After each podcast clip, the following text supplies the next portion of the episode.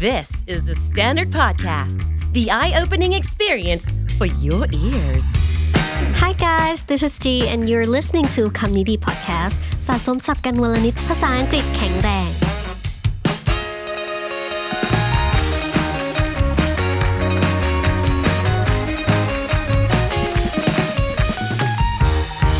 ดีค่ะ คุณผู้ฟังทุกคนกลับมาเจอกันอีกแล้วกับจีในทุกๆวันศุกร์นะคะ วันนี้จีจะมาพูดถึงหัวข้อความ toxic นั่นเอง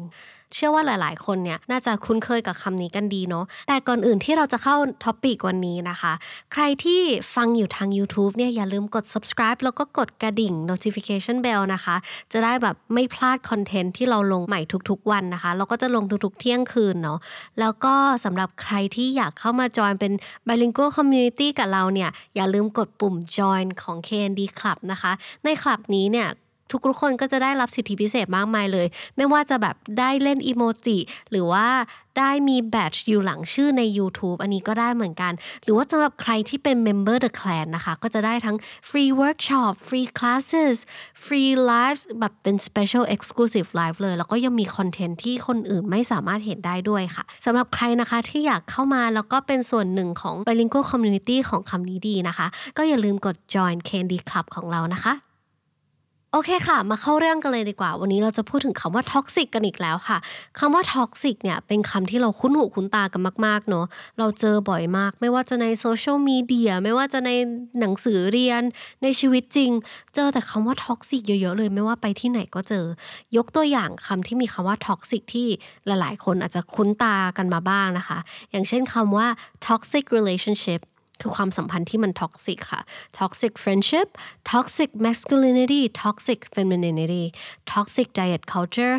หรือว่าโดยรวมอาจจะเป็น toxic behavior พฤติกรรมที่มัน toxic นั่นเองค่ะ เวลาเราเจอคำว่า toxic เนี่ยเราก็รู้สึกว่าเราอยากจะ avoid ไม่อยากเอาตัวเองไป associate กับสิ่งสิ่งนั้น we wanna cut all ties with anything that's toxic และบางทีที่เราคิดแบบนี้อะมันกลับสร้างความ toxic ให้กับตัวเราเองไปอีกเนาะหรือจริงๆ แล้วไอ้คำว่า toxic เนี่ยมันก็ toxic ในตัวของมันเองด้วยหรือเปล่านะ จีไปเจอบทความอันนึงมาค่ะ เขาพูดถึงความ toxic ของคำว่า toxic ได้ดีมากๆเลยเลยอยากมาแชร์ให้คุณผู้ฟังทุกคนได้ฟังกันนะคะ บทความนี้มีชื่อว่า the toxicity of calling everything toxic ความ toxic ของการที่เราเรียกทุกอย่างว่า toxic นั่นเองค่ะ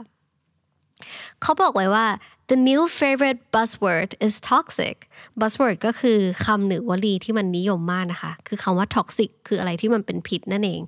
It seems like everyone is calling everything toxic, and it's starting to feel like a generalization to classifying anything that offends or triggers someone. toxic เนี่ยคือเรารู้อยู่แล้วมันเป็น adjective เนอะก็คืออะไรที่เป็นพิษเนอะแต่จริงๆแล้ว toxic in like a an English definition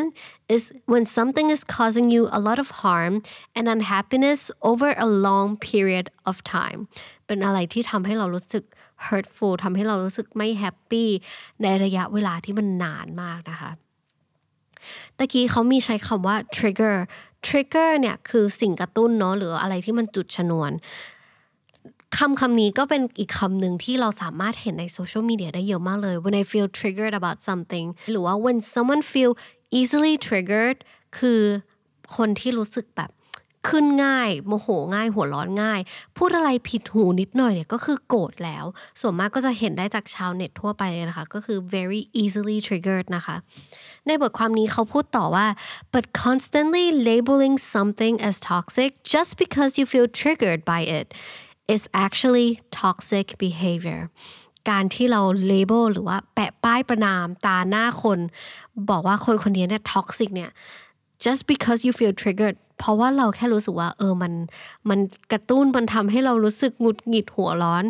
นั่นก็เป็น toxic behavior อย่างหนึ่งแล้วนะคะในบทความเขาก็พูดต่ออีกว่า I am believing that using the word toxic is more like a defense mechanism against anything that triggers angers or hurts people จากการที่คนเนี่ยใช้คำนี้บ่อยมากๆ แล้วแบบใช้มาเป็น slang word แทนเนี่ยเขาเริ่มจะเชื่อแล้วว่าคำคำนี้เนี่ยมันเป็น defense mechanism หรือเป็นกลไกการป้องกันตัวของทุกคนเอง ไม่ว่าเวลาจะเราจะเจออะไรที่มัน trigger เรา หรือมันทำให้เราโมโห หรือทำให้เราแบบเจ็บปวดอะไรเงี้ยเราก็จะใช้คำว่า toxic เลย it gives an excuse to disengage with zero responsibility or it's a way of validating or removing yourself from the situation rather than dealing with the problem at hand ก็คืออันเนี้ยมันกลายมาเป็นแบบข้ออ้างในการที่เราไม่อยากตอบโต้ หรือว่าเราไม่อยากรับผิดชอบอะไร เราก็จะแค่ แปะป้ายว่าเออสิ่งสิ่งนี้มัน toxic นะเราไม่อยากยุ่งเลย แล้วก็เป็น way of validating or removing yourself ก็คือเอาเราออกจาก situation นั้น โดยที่เราไม่ต้องไปดีลกับปัญหาปัญหานั้นเลยนะคะ ก็เนี่ยมันกลายมาเป็น defense mechanism แหละทีนี้หลายคนอาจจะรู้สึกว่า เอ้า แล้วถ้าไม่ให้ใช้คำว่า toxic เนี่ย จะให้ใช้คำว่าอะไรจีว่ามันใช้คำว่า toxic ได้ค่ะ แต่ว่าเราจะต้อง draw the line เราจะต้องรู้ให้แน่ชัดก่อนว่าสิ่งสิ่งนี้คือ toxic จริงไหม งั้นเรามาแบบ draw the line กันว่าอะไรกันบ้างที่ toxic และอะไรบ้างที่ไม่ toxic วันนี้จีมี 4 example มาให้ทุกคนค่ะ ยกตัวอย่างง่ายๆเลย example ที่ 1 ค่ะ If a friend, a partner, or a family member calls you out on something that you did, that does not make that relationship toxic. การที่เพื่อนพ่อแม่พี่น้องหรือแฟนหรือคนรักของเราเนี่ยมา call out มาบอกว่าเฮ้ยสิ่งที่อยู่ทำเนี่ยไม่ถูกต้องอันนี้ไม่ใช่ toxic relationship นะคะ ถ้าเป็น toxic relationship จริง ๆ จะมี character ที่ include a lack of trust controlling behavior or manipulative and frequent lying อันนี้เป็นแค่ตัวอย่าง character ที่ควรมีเนาะก็คือจะมีความไม่เชื่อใจ สมมุติตัวอย่างง่าย ๆ เลยคือแฟนเนี่ยเช็คโทรศัพท์เราตลอด แล้วเราก็บริสุทธิ์ใจให้เขาเช็ค ก็คือโอเค เราไม่มีอะไรปิดบังเช็คได้เลย แต่พอแฟนเช็คเนี่ยแฟนกลับมานอย แล้วก็รู้สึกว่า เฮ้ย เราเนี่ยนอกใจเขานะมากล่าวหาแบบนี้ว่าเรานอกใจเขา หรือบางทีแฟนก็ควบคุมเราบังคับให้เราทำในสิ่งที่เราไม่ได้อยากทำจนเราไม่ได้เป็นตัวเอง this is toxic relationship ตัวอย่างที่สองค่ะ when someone gives an opinion in opposition to yours that is not toxic behavior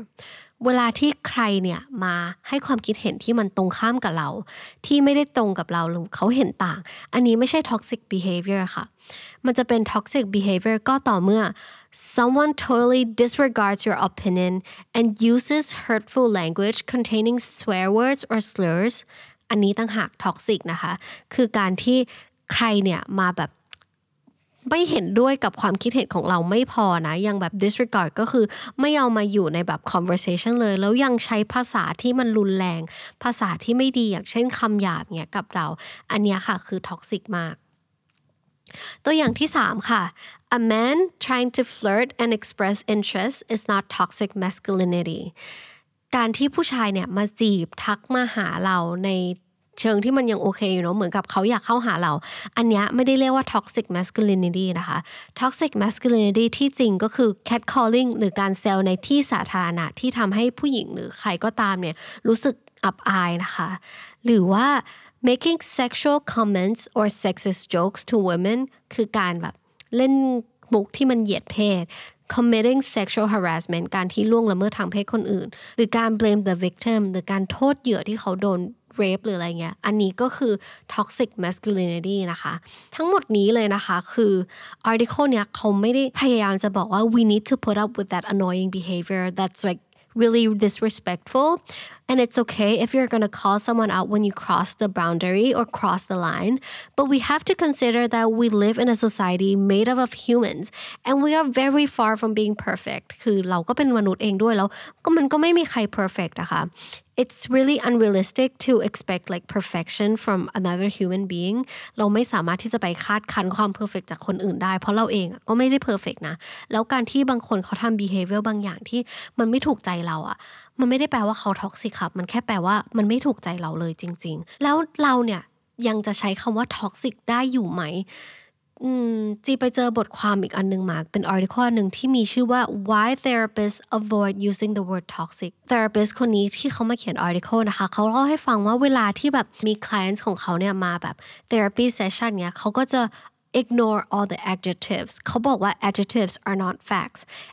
and toxic is one of the most common adjectives that people come up with when they're in a therapy session เหตุผลหลักๆเลยที่เขาไม่อยากให้ใช้คำว่า toxic ก็คือ 1. นะคะ the labels toxic are an emotional shortcut shortcut นะคะก็คืออะไรที่มันเป็นทางลัดใช่ไหม emotion ก็คืออารมณ์ของเรานะคะ emotional shortcut โดยรวมก็คือการที่เราเนี่ยพยายามปกปิดความรู้สึกของเราเนาะด้วยการที่ใช้ทางลัด ด้วยการใช้ label พวกนี้นั่นเอง ด้วยการใช้คำว่าเออ toxic มันจะทำให้เราไม่ได้ face like uh, our true emotion and we're just trying to avoid what we're actually feeling คือเป็นการแบบปกปิดว่าจริงๆ แล้วเนี่ยเรารู้สึกอะไรอยู่ เราพยายามจะข้ามมันไป เพราะว่ามัน it's hard to explain our emotions right แล้ว การที่เราเนี่ยพยายามปกปิดอย่างเงี้ยมันก็ไม่ได้ช่วยแก้ปัญหาอะไรนะคะเนี่ยเขาเลยอธิบายเพิ่มว่า when you feel anxious around another person your brain will begin to take emotional shortcuts that usually involve fighting fleeing or complaining to others เวลาที่เราเจอใครที่เรารู้สึกไม่โอเคด้วยเนี่ยเราแบบไม่ชอบเขาเลยเราก็จะเนี่ย involve fighting เราก็จะ fight เขาเลย เราจะแบบต่อสู้กับเขาเลย or fleeing เราจะหนีเขา or complaining to others เป็นการบ่นให้เพื่อนฟังแทน you quickly label the person as toxic just because that they make you anxious about something and you don't know and you assume that escaping from this by labeling them toxic will help you fix your distress or fix whatever you're feeling right now อีกเหตุผลหนึ่งที่เขาบอกไว้ว่าเราควร avoid using the word toxic is because the labels keep the focus on others not on ourselves เวลาที่เราไป label คนอื่นเนี่ยค่ะมันก็คือ push all the problems out to the world คือมันเป็นการปัดปัญหานิดนึงเนาะว่าเออทุกอย่างเนี่ยมันมาจากข้างนอกเราไป label คนอื่นว่าเออสิ่งนี้ toxic นะแล้วมันทำให้เราไม่ได้โฟกัส on ourselves ว่าเราเนี่ยกำลังรู้สึกอะไรทำไมเรารู้สึกว่าสิ่งนี้มัน affect เราจังทำไมสิ่งนี้มันไม่ดีกับเราจังเลย แต่ ไอการที่เรา label คนอื่นว่า toxic เนี่ยมันก็เป็นการปัดปัญหาไปเลยนะคะว่าเออเพราะว่าสังคมไม่ดีข้างนอกไม่ดีโซเชียลมีเดีย toxic คนอื่น toxic พฤติกรรมนี้มัน toxic เราไม่อยากยุ่งมันไม่ได้ผิดที่เราเอง แต่ therapist คนนี้เขาก็บอกว่า it's much more productive to take that other focus and flip it around onto yourself instead of organizing people into toxic or non-toxic categories think about how you want to respond to specific behaviors แทนที่เราจะแบบ push out all the toxicity สู่สังคมข้างนอกเนี่ย การที่เราไป label คนอื่นเนี่ยว่าเขา toxic หรือไม่ได้ toxic มาเป็น category เลยนะ เราอะกลับมามองที่ตัวเองดีกว่า แล้วมาแก้ปัญหาที่ตัวของเราเองดีกว่าค่ะเขายกตัวอย่างให้สั้นๆ ก็คือเขาบอกว่าถ้าเรายังโฟกัสกับคนอื่นเนี่ยเราจะมี mindset ที่ว่าสมมตินะคะเราคบกับแฟนเนาะแล้วแฟนก็ expect ให้เราแบบเลี้ยงข้าวตลอดเลย เราอาจจะมี mindset toxic ว่า she's terrible for expecting me to pay for everything เนี่ยเราเราจะ label act นี้แล้วว่า การที่เขาอะอยากให้เราเลี้ยงข้าวทุกอย่างเนี่ยอันนี้คือ toxic นะ แต่ถ้าเรามองกลับกันเรามา self focus เราโฟกัสที่ตัวเองนะคะเราก็ลองคิดใหม่ดู อาจจะใช้เป็นประโยคที่ว่า I will not become responsible for other people's finances เราเนี่ยจะไม่รับผิดชอบ finance ของคนอื่นเลย เราจะไม่รับผิดชอบการเงินของคนอื่นเลย ใครทำอะไรก็รับผิดชอบของตัวเองนะแล้วถ้าเราคิดแบบนี้ใช่ไหมเราก็จะแบบไม่ได้กล่าวหาคนอื่นว่า toxic แต่เราแค่มาปรับที่ตัวเอง เรามาปรับที่มุมมองของเราเอง มาปรับที่ specific behavior ของเราเอง อันนี้ในในเคสนี้นะก็อาจจะเป็นประมาณว่า เราจะไม่เลี้ยงข้าวคนอื่นโดยที่เราไม่เต็มใจ ถ้าเราเต็มใจเลี้ยงโอเค เราก็จะเลี้ยง แต่ถ้าเราไม่เต็มใจเลี้ยง เราจะไม่เลี้ยงแล้วเราก็จะไม่ label คนนั้นว่า toxic ด้วยค่ะ อีกตัวอย่างหนึ่งนะคะ เป็นตัวอย่างที่เชื่อว่าหลายคนน่าจะเจอมาก ก็คือเขาบอกว่า my mother is hateful when I disagree with her about politics คุณแม่ของเราเนี่ยจะรู้สึกฉุนเฉียวขึ้นมามากเวลาที่เราเวลาที่เรามีความคิดเห็นที่ต่างจากเขาในเรื่องการเมือง เออเรื่องการเมืองนี่เป็นเรื่องที่ sensitive มากสำหรับคุณแม่แล้วถ้าเราเห็นต่างเนี่ยไม่ได้เลยพอเรามีความคิดอย่างนี้เนี่ยเราก็จะ label แล้วเออแม่ toxic จังเลยอะไรอย่างนี้จังทำไมแม่มีความคิด toxic แบบนี้ไม่ค่ะ เราจะไม่ label คนอื่นว่า toxic แล้วเราจะกลับมา self focus เราจะเปลี่ยนประโยคที่พูดก่อนหน้านี้เป็นประโยคนี้แทนค่ะ I will decide when it is important to share my beliefs and when I should change the subject or when I should leave the conversation เรานะคะเป็นคนเดียวที่จะตัดสินใจได้สำหรับ behavior ของเรา เมื่อไหร่ที่เราเนี่ยอยากจะแชร์ความเชื่อของเราเราอยากจะแชร์ opinion ของเรา นั่นก็เป็นสิทธิ์ของเราค่ะ เมื่อไหร่ที่เราอยากเปลี่ยน subject เมื่อไหร่ที่เราอยากเปลี่ยนหัวข้อในในบทสนทนานั้น นั่นก็เป็นสิทธิ์ของเราค่ะ และเมื่อไหร่ที่เราอยากจะแบบ leave the conversation คือไม่อยากคุยด้วยแล้วแบบไม่อยากมีปัญหาจริง ๆ เพราะว่าไม่อยากทะเลาะเนาะนั่นก็เป็นสิทธิ์ของเราเองค่ะ ฉะนั้นเนี่ยการที่เราทำอย่างนี้เนี่ยมันก็ โอเค เรามาปรับที่พฤติกรรมของเราเอง มาปรับที่มันใช้ของเราเองว่า เออ ถ้าเราไม่ชอบนะ เราก็แค่ leave conversation โดยที่เราไม่ต้องไป label ใครเลยที่ว่าเขา toxic อีกตัวอย่างหนึ่งค่ะ จีลองคิดมาเสนอเองนะคะ อันนี้ อันนี้ก็เป็นตัวอย่างใกล้ตัวของจีแล้วกัน ปกติเนี่ยจีก็จะชอบพูดคำว่า social media is so toxic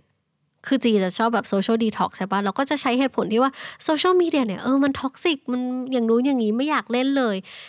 นี่แหละค่ะ จีก็เลยลองเปลี่ยนประโยค จากที่พูดว่า social media is toxic เนี่ย จีกลับมา self focus แล้วเปลี่ยนที่พฤติกรรมของตัวเอง แล้วพยายามทำความเข้าใจกับตัวเองให้มากขึ้นค่ะ จีก็เลยเปลี่ยนจากประโยคเดิมเป็นประโยคนี้ค่ะ